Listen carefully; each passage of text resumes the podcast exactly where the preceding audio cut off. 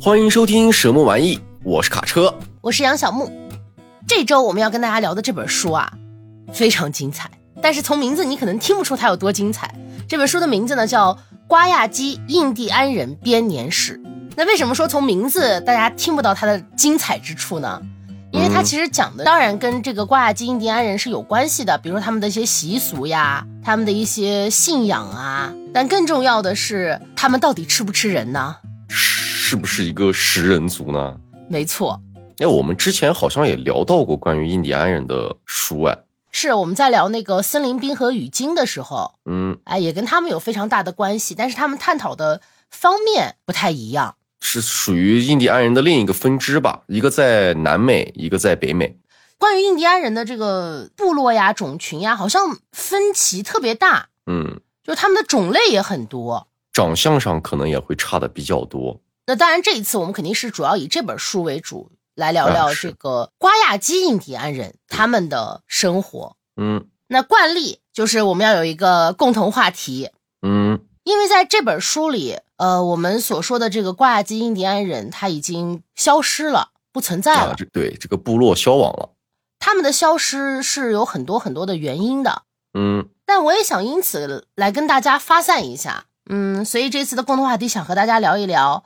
你们觉得我们人类会因为什么情况而消失？咱们自己啊，会因为什么情况消失？对，就整个人类。哦哟，那得死不少人。那就死没了，不是不？什么叫不少人？我觉得吧，可能得分两种情况，你知道吧？嗯。一种情况就是我们大多能想到的这种特别严重的自然灾害。嗯。那比如说一个超级大的陨石掉下来了。很有可能会导致，我觉得全人类的这种灭亡。那如果说把地球都撞没了，那人肯定也就不在了嘛。那这种情况，我觉得是比较极端的。但是呢，也有可能就是我们到时候已经发展到，哎，有外太空的这个旅行技术啊，那是另一回事，是吧？或者说有一个基地，在基地上会有一些人，那可能他们可以存活。嗯，因为我之前读过一本网文，叫《死在火星上》，就也是讲了地球没了。地球咋老没？就地球一瞬间消失了，然后他是因为在火星上执行任务，所以幸存下来了。就只有他，还有一个在呃属于一个太空站的一个女孩，然后再加上一个机器人，三两两个半人。那本书就是讲了这两个半人的故事。这样当然有这样技术是有可能的呀，会有一部分人的活下来。但如果说现在就掉下来一颗，那可能现在大家就一起没有了，是吧？歇菜了，全歇菜了。我觉得还有一种情况呢，可能源于我们自己，就人类与人类之间的战争。我是觉得这种战争的终极模式，可能除了把对方屠杀完以外，那甚至会对地球本身造成伤害。那甚至说战胜的那一方也无法在地球上生存下去了。就核战争嘛，到未来可能有更可怕的、更灭绝人性的武器出现。就打仗这种事情非常可怕、非常残忍的。那如果说，上升到一个这样全球全面的这种战争的一种情况下，那我觉得对于人类来说，可能也不见得会有多少人能活下来，甚至活下来的人最后也不见得能真正的活下去。那最后的死亡可能是源自人与人之间的这种冲突和矛盾，已经不再是一种外界的东西了。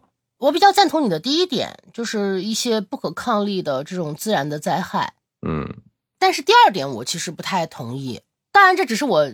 个人的想法啊，我是觉得人类太自大了，包括核战争，除非说你把所有的武器全用上，一块全用上，就像这个《流浪地球二》似的，他们炸月球似的，嗯，否则应该不太可能。就我首先我是觉得人类的这个能力，它还没有到达这种地步；其次，我是觉得人类的理性也没有到消亡的地步，因为我是觉得战争这个事情一定是有一方在获益。那如果说这个战争把这个世界毁了，那就没有人获益了。当然，战争的因素有很多，但是总体来说，它不就还是因为一些宗教的问题，然后领地的问题、利益的问题，大部分都是因为这样的问题才会引发到战争嘛。那如果没有人得从中获利，那为什么还要打这个仗呢？即使就这个理由再自私，不可能就是全世界的这些有发言权的人、有领导权的人，全都说啊，爱咋咋地吧。一块毁灭吧，人类不值得，对吧？我觉得不会到这种地步，就我觉得这个理性没有丧失到这样的地步。嗯，其实我甚至不会觉得有像在科幻的世界里，或者说在我们的幻想世界里存在的那种世界末日、世界毁灭的那种情况出现。生化危机、哦丧尸病毒哦，啊，我是觉得这种应该不会有，就不到那个时候应该就没了。发展不到那个阶段是吧？还有一些世界末日就是啊人工智能啊，啊引发的世界末日，啊我觉得这个也在我看来也不可能。不是说人工智能会不会发展到有智慧，或者说有自己的想法，倒不是因为这个，而是我觉得就算人工智能发展到这个阶段，它也不会去做这个决定。这种担忧我反倒都是没有的。我真正担忧的就是自然灾害，就是一些不可抗力的。嗯那这其实都是为了我们这本书来打底的。那接下来呢，还是让卡车先来给我们介绍一下这本《瓜亚基印第安人编年史》。瓜亚基印第安人编年史啊，是法国作家皮埃尔·克拉斯特所著。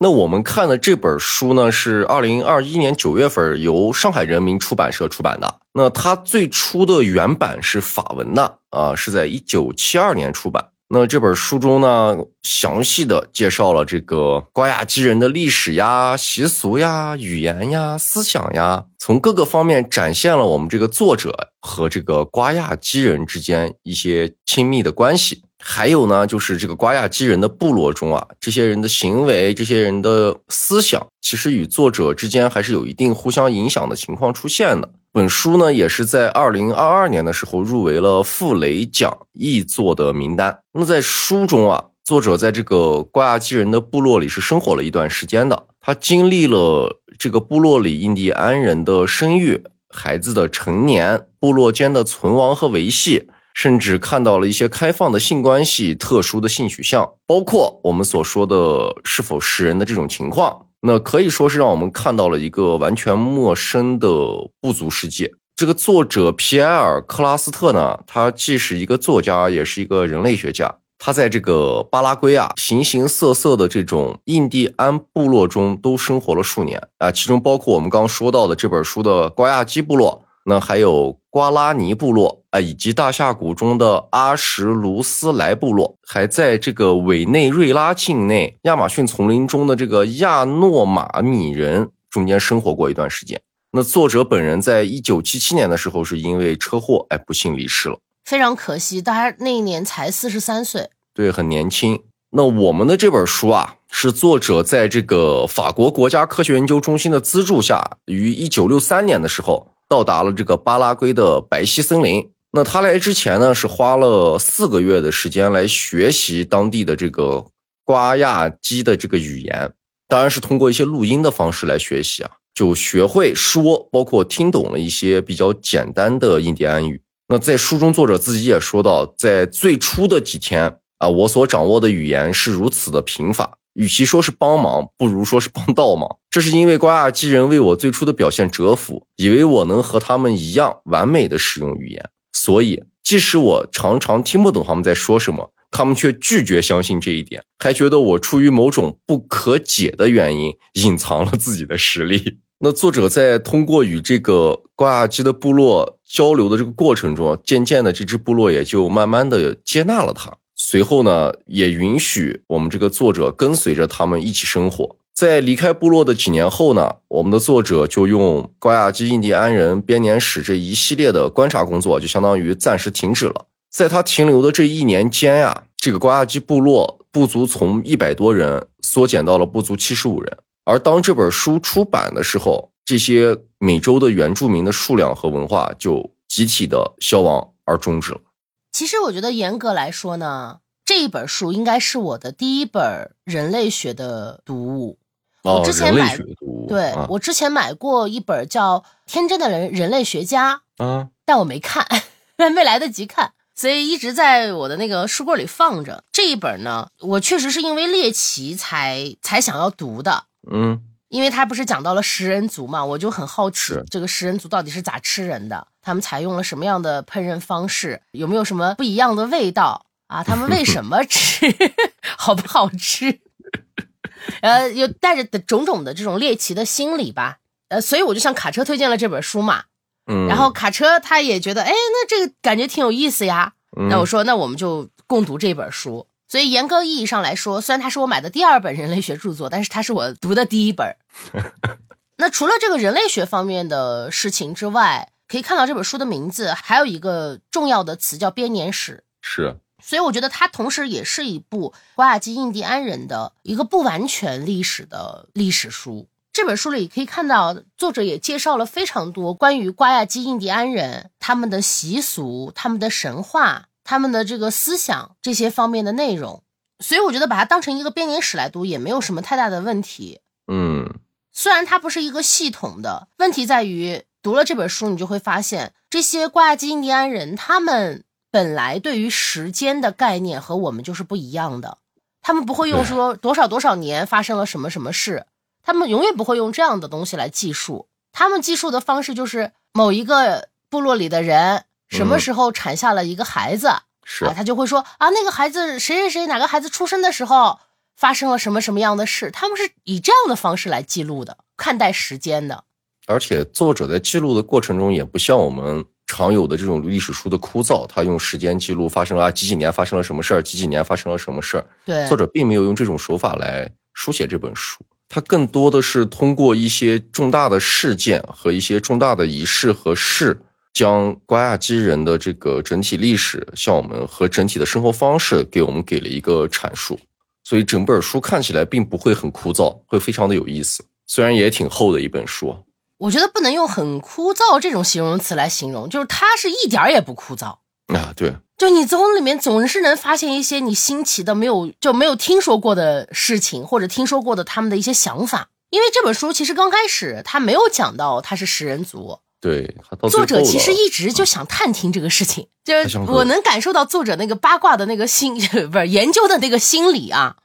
他是从一开始进去就慢慢的、慢慢的在融入到他们的生活中。然后观看他们的习俗，包括这个新生儿的降生啊，包括这个成年礼呀，对，包括他们之间的这个杀戮啊，嗯，也还有一些不被他们认可的人，比如说同性恋啊，是，呃，乱伦啊，啊等等的这些问题，慢慢的来渗透到这些人中间，然后经过非常非常漫长的相处。终于有一次，他在一个老人那里打破了所谓的一种禁忌不让谈的问题，哎，就是这个食人的问题。那从那之后，他才真正开始了解到啊，他们的这个食人族的文化是什么样的。那我们主要是为了跟大家介绍这本书嘛，想让大家也自己去读一读。所以我觉得，不然咱们就不要跟大家绕弯子，咱们之后再分享前面他们部落中一些有趣的事情。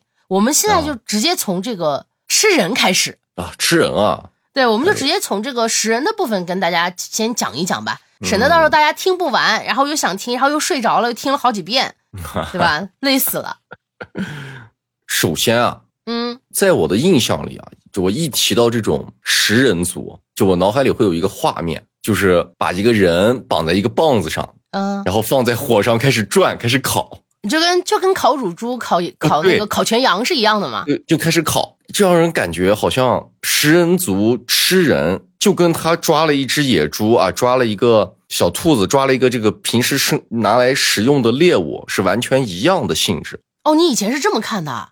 我一直觉得，可能食人族他是他在意识里是除了我们自己部族以内的这些人外，那剩下的来侵犯到我这个领地的。生物都可能是我的食物哦，就没有意识到这个东西它跟我可能是同类，因为因为我们也看到他们也会吃猴子嘛，嗯，就如果我站在食人族面前，就我印象中的那种食人族面前，那他肯定会把我当做食物，那你肯定不好吃呀，好不好吃另说啊，但但就是说他会把我当做食物，费劲烤了半天没啥肉，但是读完以后你会发现，其实他们吃人更多的是一种仪式性的存在。但刚开始其实作者没有探听到仪式性。刚开始作者就说：“哎，你们为啥吃人呀？”然后这些人都会告诉他们说：“哎呀，人肉好吃呀。”人肉，他们原话是“人肉很甜”。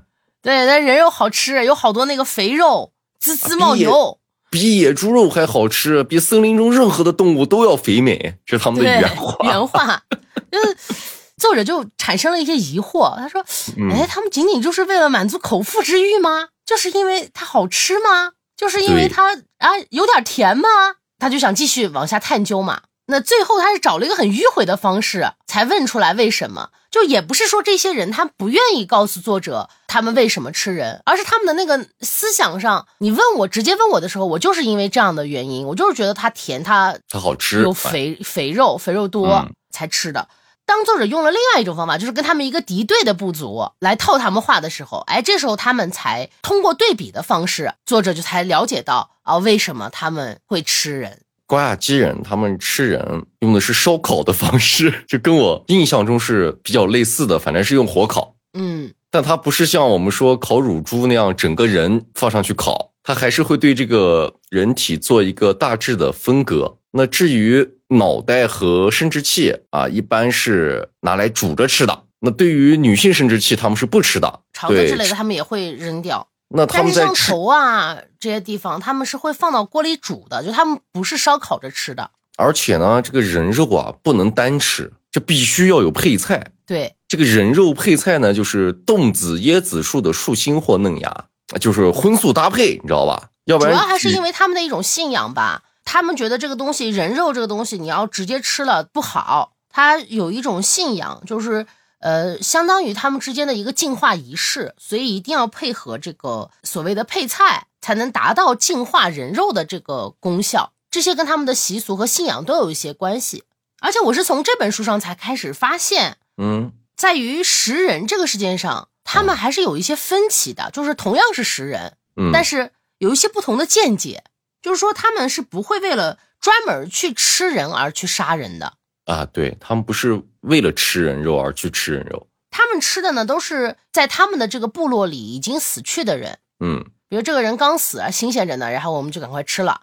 哎，这话说的好好奇怪，他们是分的，呃，有族内食人和族外食人，嗯，那这个瓜亚基人呢，他们其实就是属于族内食人，就是我这个部落里的有一个人可能是，比如说打猎死了，嗯，啊，或者是得病死了，嗯。啊，那我们就赶赶紧把它给吃了。要死要是死好几天了，就过去找找身上哪块肉能吃，割下来带回来吃。不会说是浪费，浪费不能说浪费，反正哪块没臭就把哪块带回来吃，就大概这个意思。能吃的他们就会都吃掉。嗯，我给大家介绍一下他们这个人肉宴的过程啊。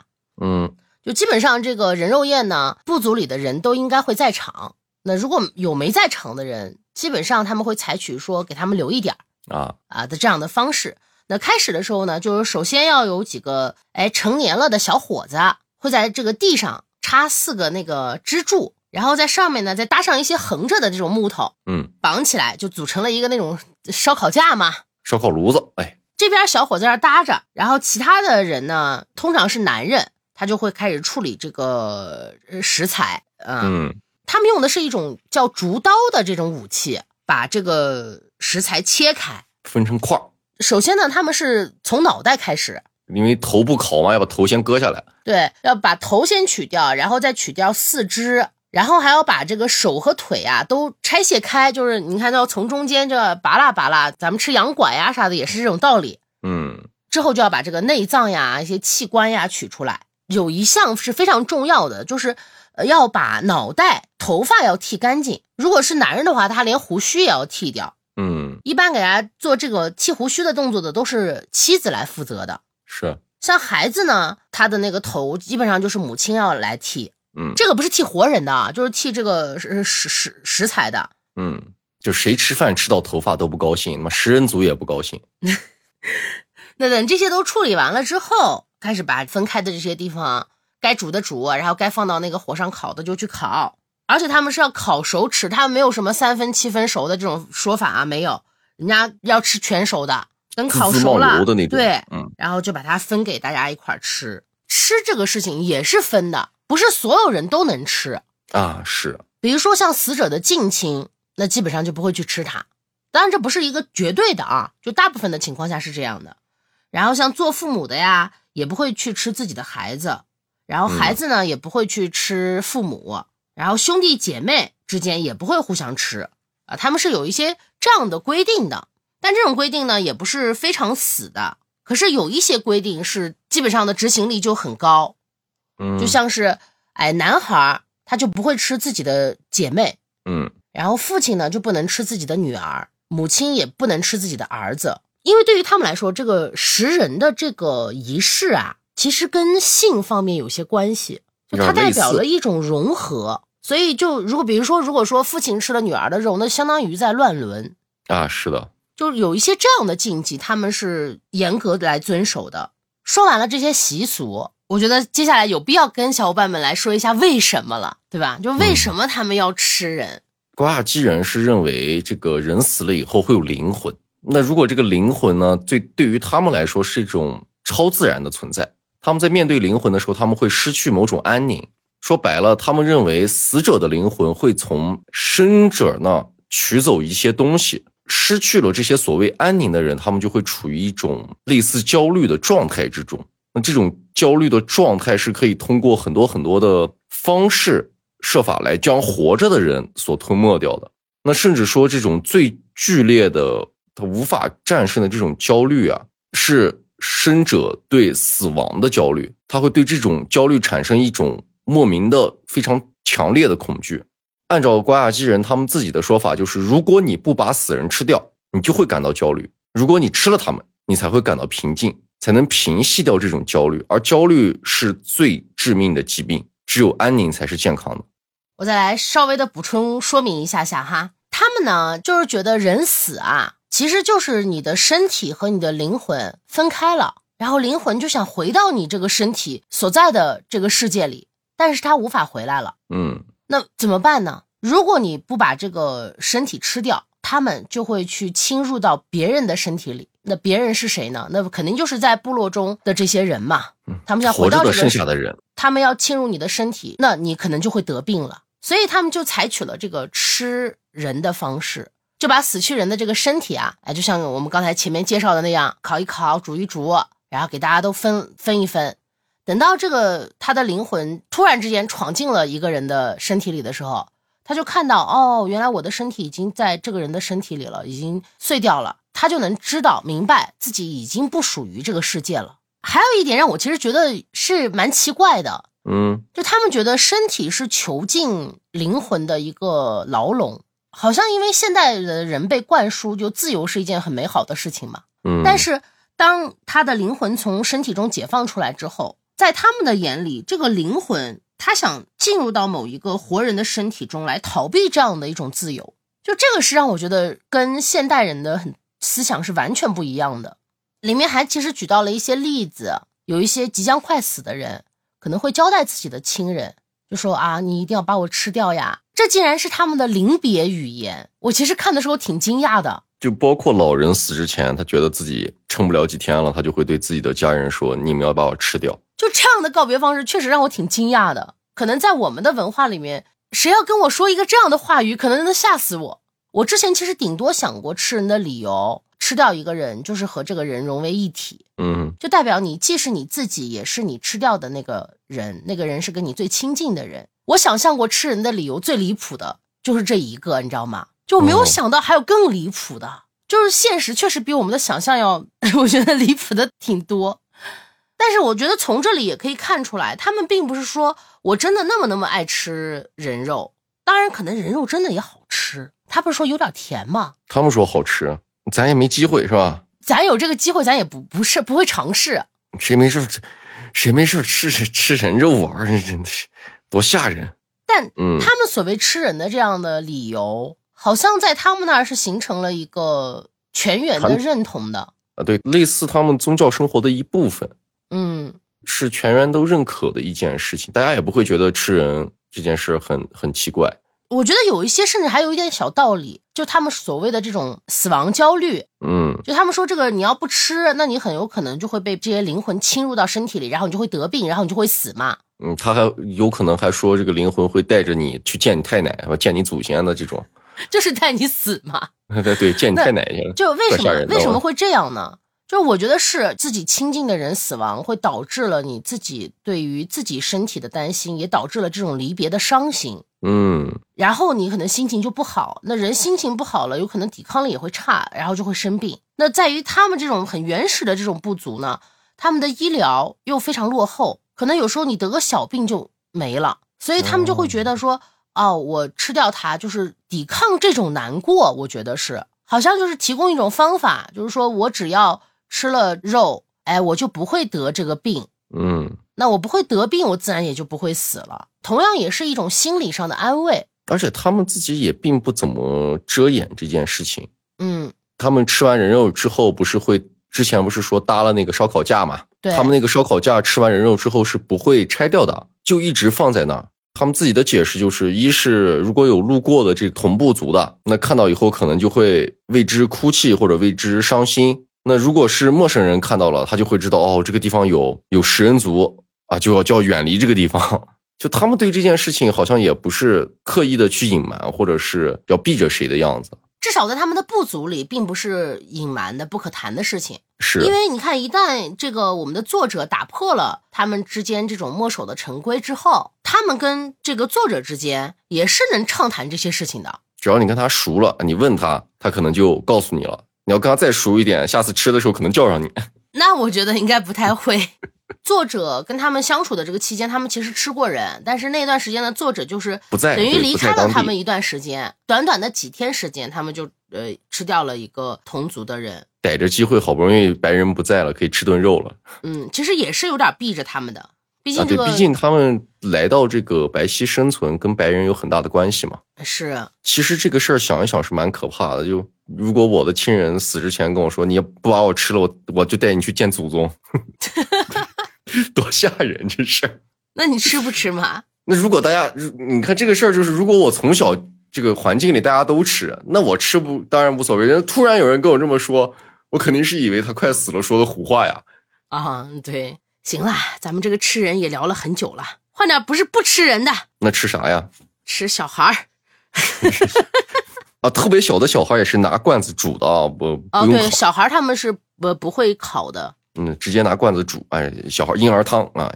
那我来分享点别的吧。嗯哼，这本书其实在一开始就把我带入进去了啊，因为他一开始就是在讲一个呃生育的仪式啊，对，婴儿的出生。作者是亲眼看到了这场仪式的。嗯，我觉得在这之前有必要跟大家来介绍一下这个挂亚基印第安人他们的衣着风格，要不你来介绍？他们不穿衣服呀。对，就是他们是不论男女，就基本上是属于裸着的，会有一些配饰，但基本上全裸。这个是不分男女的，就在这个书里有一些这样他们那个生活的照片啊。对，大家如果买了书回去看的话，都可以看到。那他们生小孩的时候会怎么样呢？他们没有什么男女的，说你男的就不能在场。嗯。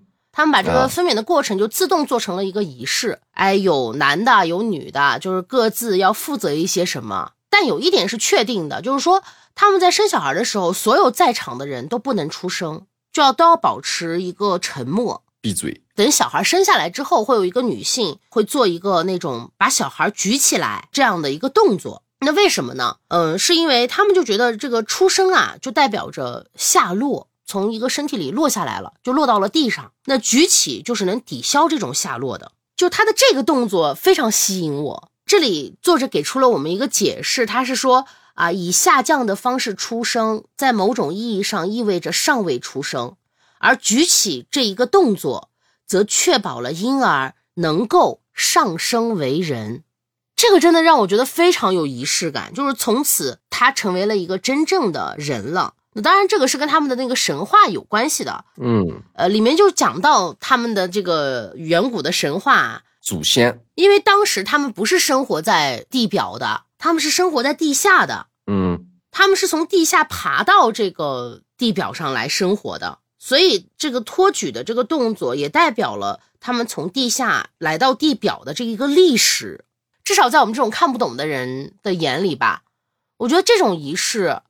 是真的非常庄严的，就是因为它的这种两层含义，不是只有意义，这还包括了他们部落的历史，他们部落的神话。那从这个小孩子的出生，紧接着而来的，可能就是他父亲的灾难。是的，这里还是稍微跟小伙伴介绍一下吧。作者看到的这个婴儿的出生的妈妈，她有两个老老公，她的这个第一老公呢，呃，是这个孩子的其实是生父。但是她还有第二个老公，第二个老公其实同样也是孩子的父亲。他们俩在这个仪式上是不能露面的，也不能看这个仪式的。但是这个小孩出生之后，他的这个第一父亲就要去打猎，就要去跟美洲豹争夺这个猎物。可能有一些人在这种仪式中就会丧命，那有一些人就会活下来。那当然，她的第一老公是活下来了啊。就那为什么他们会有这样的一个习俗呢？就是这个爸爸为什么一定要去打猎呢？就是因为他们是觉得这个孩子与这个世界的结合，就意味着这个父亲与世界的分离。就我有时候我在听大人聊天的时候呀，我就会听说到一些，就是比如说啊，这家的这个，哎，他们家有生了个小孙子，嗯啊，结果他奶奶可能没过多久就去世了。啊，还有这种说法呢？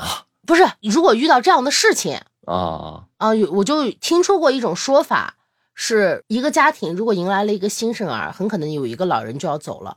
哦哦，我我我没听说过。我觉得这个就跟他们瓜亚基人的这个思想好像有点有点相近，嗯因为他们也认为说这个孩子的诞生就是父亲的死亡嘛。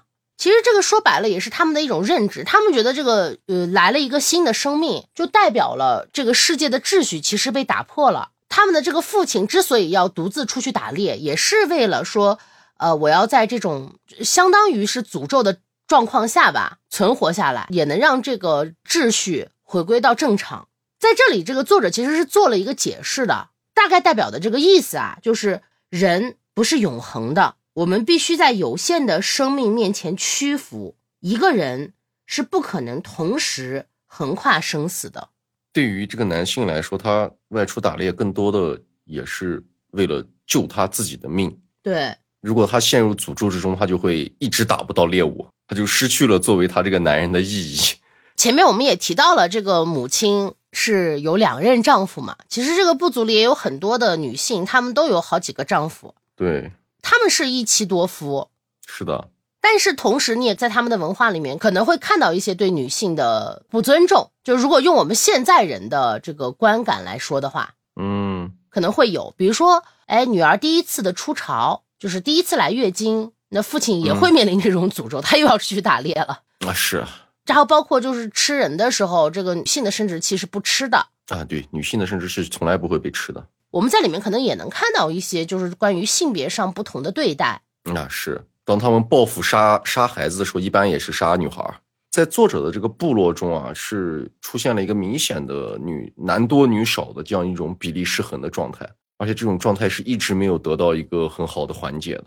除了我说的这些啊，其实他们这个整个仪式非常复杂，因为从这个生产的仪式到之后要排除这个诅咒，要洗涤身体的这种仪式，哇，非常复杂。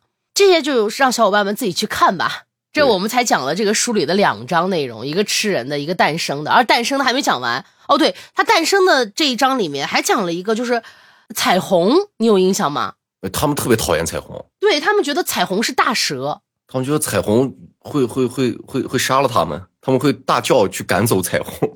他们看来那个彩虹它是两条大蛇，一条在内，一条在外，因为彩虹是在雨之后才会出现的一种景观嘛，嗯，所以他们就会觉得，哎呀，很危险。就像卡车刚才说的，他们就会对那个彩虹叫呀，啊，射箭呀，然后还要手指着要骂他们，啊对，反正要把这个彩虹赶走。光膀子骂街，反正就嗯 他们啥时候不光着膀子呢？就包括刚才我们说到那个月经嘛，啊我觉得他们挺科学的，你知道吗？什么啊，就他们说，就是月经的期间，女人是不能碰水的。如果碰了水，这个灾祸就会降临在这个世界上，然后会引来大洪水，啊会把大地淹没。对，跟他们的传说有关。但是你不觉得它很科学吗？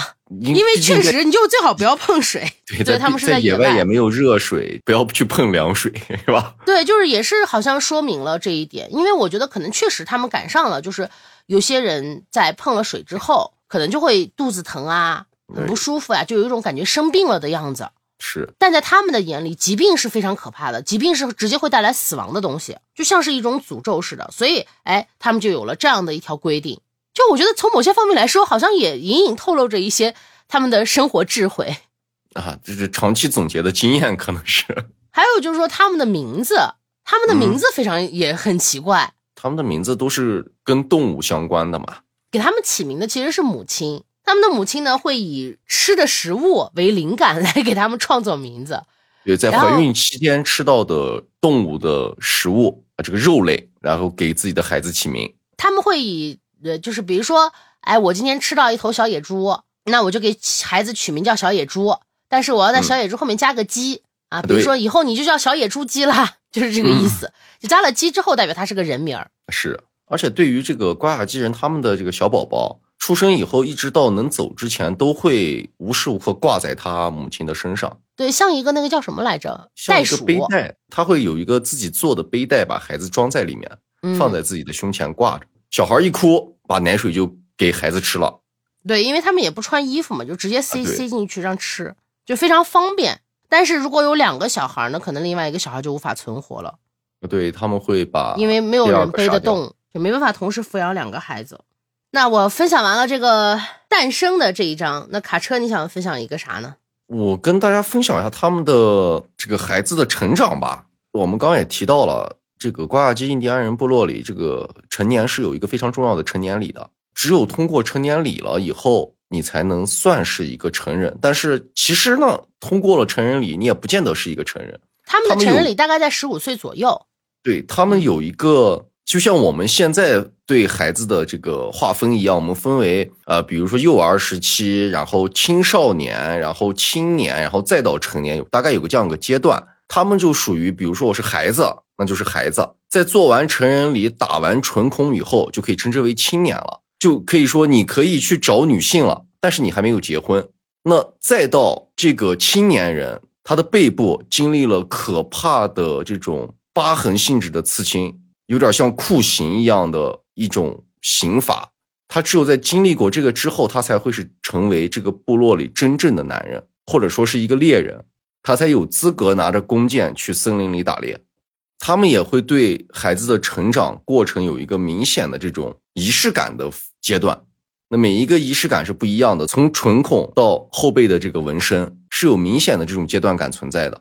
那作为女孩，就是那成人礼是在她的初潮来的时候。女孩的成人礼其实并非是这个能行男女之乐之事的这个界限，这女孩的成人礼更像是类似于一种生育的鼓励。他们会用这种麻绳啊、去按摩腿部，保持一个圆润的这种状态，会在腹部去纹这种半圆花纹的这种刺青，这似乎都在这个督促或者是有一定的意义，让这个女孩保持一个比较旺盛的情欲，以尽到这个成年女性她生育的一个能力和日后成为一个健康多产的母亲。这个当然又牵扯到了我们之前说的啊，这个女孩出少之后，其实父亲也是要遭受到一类似于诅咒的这种东西嘛，嗯，啊，他又要去打猎了，在瓜亚基人的这个世界里，男性和女性的差别，其实从他们拿的东西上也可以分别。那比如说，男人的代表物就是弓箭，那这个弓箭是绝对不能被女人碰到的，被碰到以后，这个男人也会遭受所谓的诅咒，就可能会打不到猎物。女人的代表物就是一个花篮子，呃，也不叫花篮子，就是棕榈叶编成的一种篮子，嗯因为他们是需要去负责采集的，要负责做饭、收集果实，然后还要去采集树棕榈树干中的那个白色的小虫子，那个是非常好，他们说是非常这个富含蛋白的这种食物。啊，说到这里插一下他们的那个，插一下他们的美食观吧，就他们喜欢吃肉，就只要是肉，他们都是喜欢吃，啊他们主要是以肉食为主的一个族群，疯就菜狂的肉也只能算是者，辅助吧。对，树上的果实都是辅助，而且在他们的这个社会当中，其实分工是非常的，这让你看来好像很高级。就猎人是从来不会去吃自己打到的猎物的，他们有自己这个分配食物的原则。猎人的妻子会把打回来的这个猎物切开，留下几块给自己和孩子，剩下的分给部落里的同伴。但分的他也是有顺序的，首先是亲族，然后兄弟，然后再到其他人。部族里的所有人都是不会被落下的。那即使我今天打的猎物很小，那大家分到的就小。那作为同样的，他们也会收到族内其他猎人送来的食物。不是说这些猎人就得饿着，就是我虽然不能吃我自己打的，但我能吃你打的。啊，对，就是他们是嗯相互的一个过程，相当于说他们每一个这个猎人终其一生都在为匹为他人打猎，而自己是以他人的猎物为食的。他们有这样的一种防内卷关系，你发现没有？很科学，啊，非常的科学。就如果说各打各的，可能就会卷起来，就不会说，比如说我今天打了好多东西，那我就要私藏起来。他们是没有这个过程，他们必须要分享出来，而且要平均分配给大家。这一块是让我看到了，好像这个食人部落中反而非常先进的一个一个社会关系。就总之，我在看完了这本书的时候啊，我会觉得，嗯，哎呀，就他们有一些地方，你确实会觉得是很原始的，对，但有一些思想，你确实觉得啊，好像这个我们可以用，哎，这好像这个还不错、啊，是对我们有帮助的，是对现代人生活有帮助的，不只是一些他们的行为，还包括一些他们的一些思想，我觉得也是这样的。就比如说，呃，我印象还挺深的，就是说他们，嗯如果你去问这些猎人，哎，你打猎怎么样？他都会说啊，我是呃，最伟大的猎人。不是，他们就都会说啊，我是个特别好的猎人，但他们绝对不会跟你说的就是啊，我是所有猎人中最厉害的，他不会说这种话。就他们每一个人都觉得，哎，自己的这个技术非常好，嗯，但是他们不会拿自己和别人去做比较。你看，这不也是你说的一种防内卷吗？而且还是一种自我认同。呃，这相当自信，你说啥呢？这种心理，你说放到我们现代人身上，是一种非常健康的心理表现。嗯，但你也不得不承认，他们确实有很多很古老、很过时的，比如说他们治病的方式呀，那个，哎呀，哎，比如说他们的复仇方式都要献祭孩子，这个就很不能理解。特别是他们部族里面的这些老人，他们经历了很多事情嘛，嗯比如说像那个寄居那个老婆婆，啊，作者其实就是通过他才挖出来了这他们这个部落的食人真相的。嗯然后再包括有一个老婆婆叫佩雷上康基，也是年龄非常大的，你记得吗？她有一个称号叫枯树阴道，然后他是是想跟作者做爱的那个吗？我忘了。就这些老一辈的部族人，他们经历了这个漫长的岁月，其实他们是看到了他们种族在走向一种灭亡的。是，他们所经历的这个生活，就比如说这个女儿死了，那个女儿被人吃了，嗯这个儿子死了，就他们的经历的确实非常非常多。就你可以从他们身上也看到一种，好像是他们这个部族的衰落。最后，我其实还是想分享两段话给小伙伴们。嗯其中一段呢是我们作者的一个总结，我觉得他们跟这个部落的兴亡是有关系的。嗯这个作者写说，你只需要宣称某个部落没有吃人的习俗，便足以理直气壮地对他们发动战争。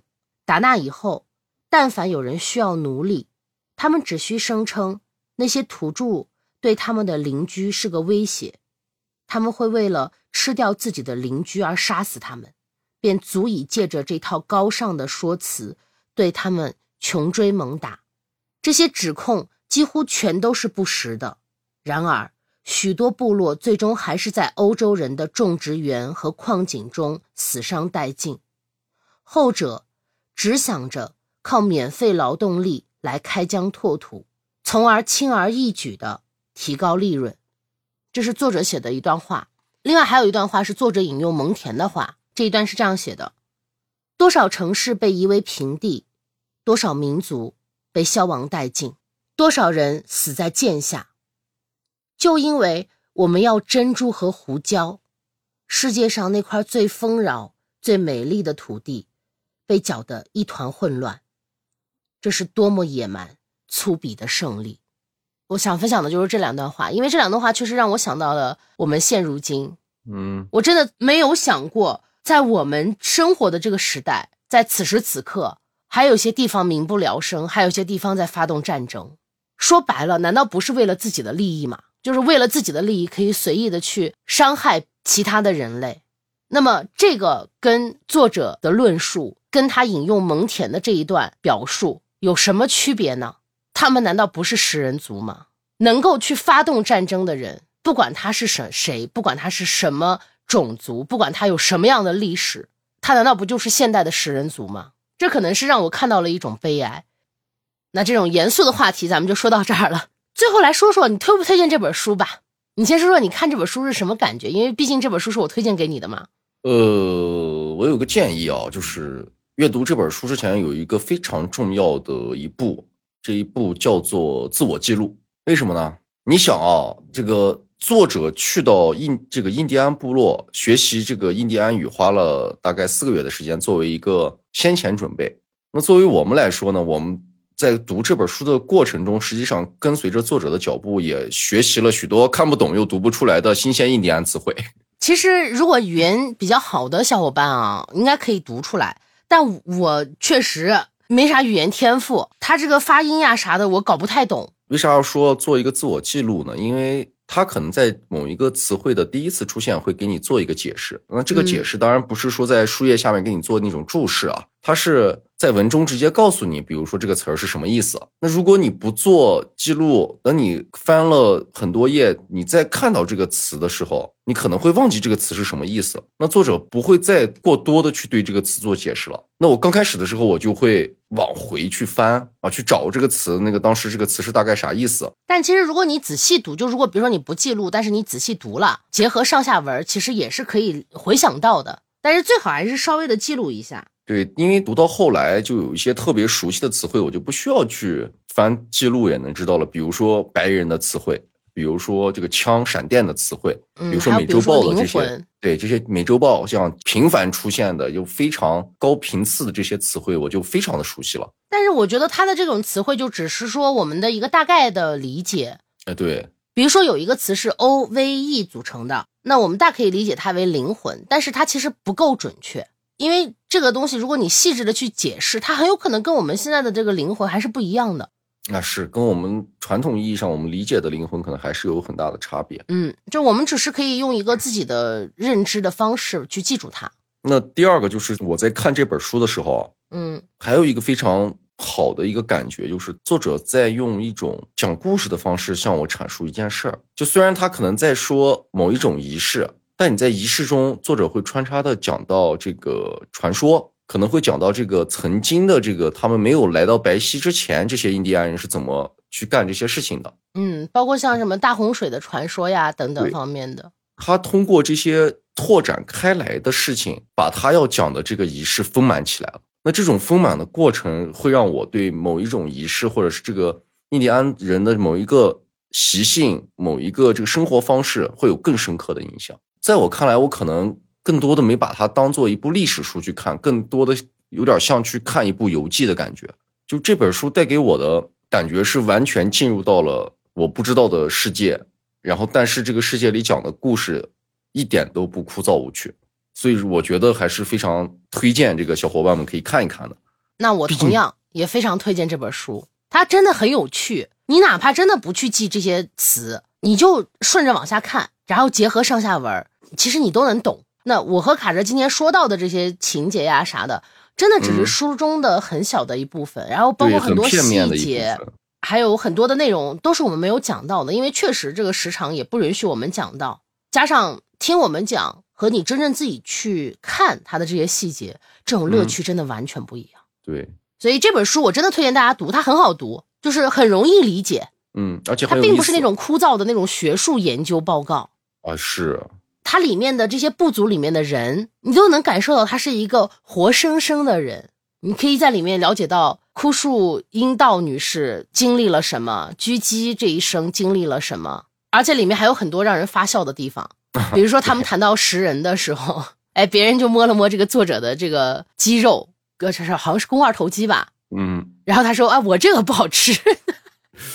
啊，包括这个部族里的女性会肆无忌惮的去说。啊，我这个丈夫那个能力非常强悍，毫无禁忌的去讨论这些事儿。然后她丈夫在旁边就很窘迫，好像有些害羞的那种感觉。就是你会觉得作者跟他们在一起的这种交流，也充满了一些欢声笑语。他们好像没有说什么“你这是对我的不尊重”，也没有说什么“啊，这个东西是绝对不可以用来开玩笑的”。没有，他们是一种很开放的状态。